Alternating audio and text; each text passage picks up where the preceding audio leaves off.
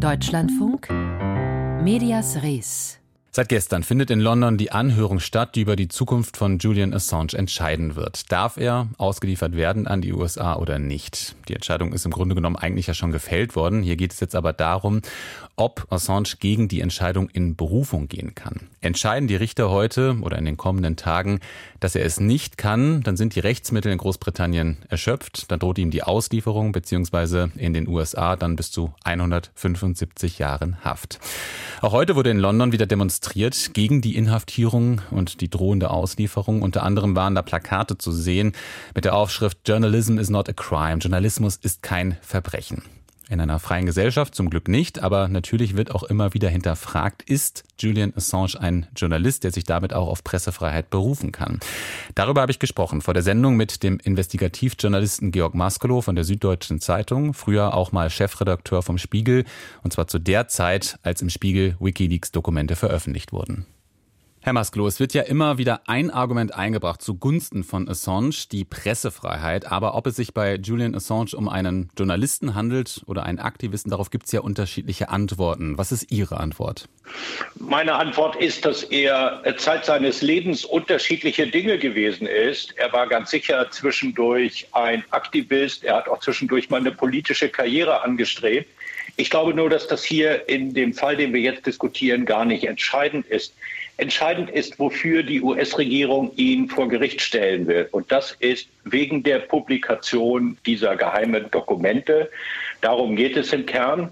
Das ist, was diesen Fall zu einem so gefährlichen Präjudiz werden lassen kann, weil er allein angeklagt werden soll für die Publikation geheimer Dokumente, weil das dann auch jeder Journalistin und jedem Journalisten blühen kann. Jetzt hat die zuständige Anwältin, die da die amerikanische Regierung vertritt, heute in London bei der Anhörung gesagt, Assange habe durch diese Veröffentlichung vertraulicher Dokumente der US-Sicherheit und Geheimdiensten geschadet und, Zitat, eine ernste und unmittelbare Gefahr geschaffen, von der unschuldige Menschen betroffen sein könnten. Und damit habe er eben deutlich mehr getan als ein Journalist, der Informationen beschaffe. Da hat sie doch einen Punkt. Ja, wir haben auch damals schon in der Zeit, als wir die Dokumente von Wikileaks bekommen haben, durchaus auch viele kontroverse Diskussionen mit Wikileaks geführt über die Frage, was aus diesen Dokumenten darf publiziert werden, was wiederum muss geheim bleiben, beispielsweise wenn es um Informanten ging in Afghanistan, die den NATO-Truppen geholfen haben. Und trotzdem kann ich den Punkt hier nur noch mal wiederholen. Die Anklage macht ja keinen Unterschied und sagt nicht, hier geht es um bestimmte Dinge, die nicht hätten publiziert werden dürfen, sondern sie sagt, dass allein die Publikation dieser Dokumente ein Verstoß gegen den Espionage Act sei, also gegen das Spionagegesetz der USA, dann ist auch wiederum keine Verteidigung möglich auf dieser Grundlage, dass man sagen kann, über einzelne Dinge kann man reden, andere sind durchaus im öffentlichen Interesse gewesen. Ich will überhaupt nicht verteidigen, dass Wikileaks einen eigenen Weg gegangen ist und vor allem nach 2010 einen Weg eingeschlagen hat, den viele und auch ich für problematisch gehalten haben. Und dennoch stößt hier dann doch zweierlei auf. Erstens die Anklage wegen Spionage, etwas, was die Obama-Regierung in ihrer Zeit nicht getan hat, aus guten Gründen nicht getan hat aufgrund dessen, was wir gerade schon besprochen haben, nämlich dass dann in Zukunft die Differenzierung sehr schwierig werden kann. Und es gibt einen zweiten Punkt, auf den ich hinweisen will. So wie man Einzelnes kritisieren kann, was Wikileaks veröffentlicht hat, so sind unstreitig dabei auch Dokumente gewesen oder Videos. Ich erinnere nur an das berühmte Video Collateral Murder über den Angriff eines US-Kampfhubschraubers in Bagdad, bei dem auch zwei Reuters-Journalisten getötet worden sind. Also unstreitig hat in diesen Dokumenten auch ist etwas drin gewesen, wo es um mögliche Kriegsverbrechen, Menschenrechtsverletzungen geht. Auch diese Dinge sollten geprüft und gegebenenfalls verhandelt werden. Jetzt haben die USA bzw. der ehemalige Präsident der USA, Barack Obama, lange Zeit keine Anklage erhoben wegen der Publikation Sie haben darüber hinaus ja sogar die Person, die äh, Wikileaks die Dokumente zugespielt hatte, Chelsea Manning, sogar begnadigt nach einigen Jahren. Warum ist denn jetzt dennoch diese Vehemenz, mit der diese Klage trotzdem seit 2019 verfolgt wird und noch immer noch verfolgt wird, selbst unter einem Präsidenten Joe Biden? Wie erklären Sie sich das? Naja, richtigerweise muss man sagen, dass auch unter der Regierung von Barack Obama äh, Julian Assange schon angeklagt worden ist aber in einem anderen Punkt. Ihm ist vorgeworfen worden, Chelsea Manning, also der Quelle dieser Dokumente, angeblich beim Hacken geholfen zu haben. Das darf auch kein Journalist, keine Journalistin. Hätte sich das beweisen lassen, wäre das durchaus eine Anklage gewesen, die äh, verhandelt gehört hätte.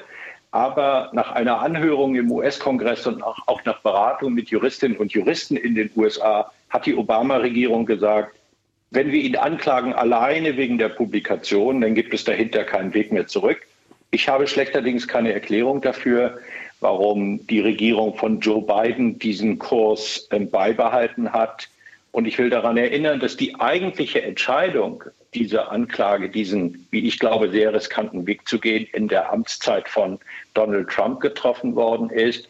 Eine Zeit, ich kann es nur wiederholen, bei aller berechtigten Kritik an Wikileaks, wo jedes Maß verloren ähm, gegangen ist. Ich kann mich daran erinnern, dass äh, Mike Pompeo, damals der US-Außenminister, in der vertraulichen Runde in München mal gesagt habe, die Hauptgegner, man habe ein System eingeführt, wie man die wichtigsten Gegner in anderen Ländern identifizieren könne. Und dann nennt er in einem Atemzug Al-Qaida, den sogenannten Islamischen Staat, die Hisbollah und auch Wikileaks.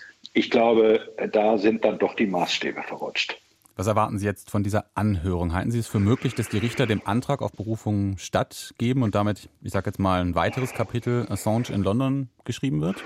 Ich finde es jedenfalls ein sehr schwieriges und inzwischen auch schwer zu verfolgendes Verfahren. Wenn ich es alles richtig verstehe, dann endet jedenfalls jetzt der mögliche Rechtsweg in London. Und sicher wäre es eine gute Entscheidung, wenn die Richterinnen und Richter sich entscheiden würden, ihn nicht auszuliefern, nicht in die USA zu überstellen. Und dann würde er, so verstehe ich es, ja dennoch zunächst ins Gefängnis zurückkehren. Aber man, es gäbe die Möglichkeit, über die Frage einer baldigen Freilassung zu verhandeln. Inzwischen setzt sich selbst die australische Regierung dafür ein. Der Premierminister sagt bei einem Besuch im Weißen Haus zu Joe Biden ganz offensichtlich den Satz, genug ist genug, 13 Jahre sind genug. Ich glaube, dass es gut wäre, den Fall Julian Assange jetzt auch abzuschließen. Georg Maskelow war das. Mit ihm habe ich gesprochen über Julian Assange. In London wird da heute die Anhörung fortgesetzt, ob er in die USA ausgeliefert werden darf oder nicht. Assange war übrigens auch heute aus gesundheitlichen Gründen nicht anwesend.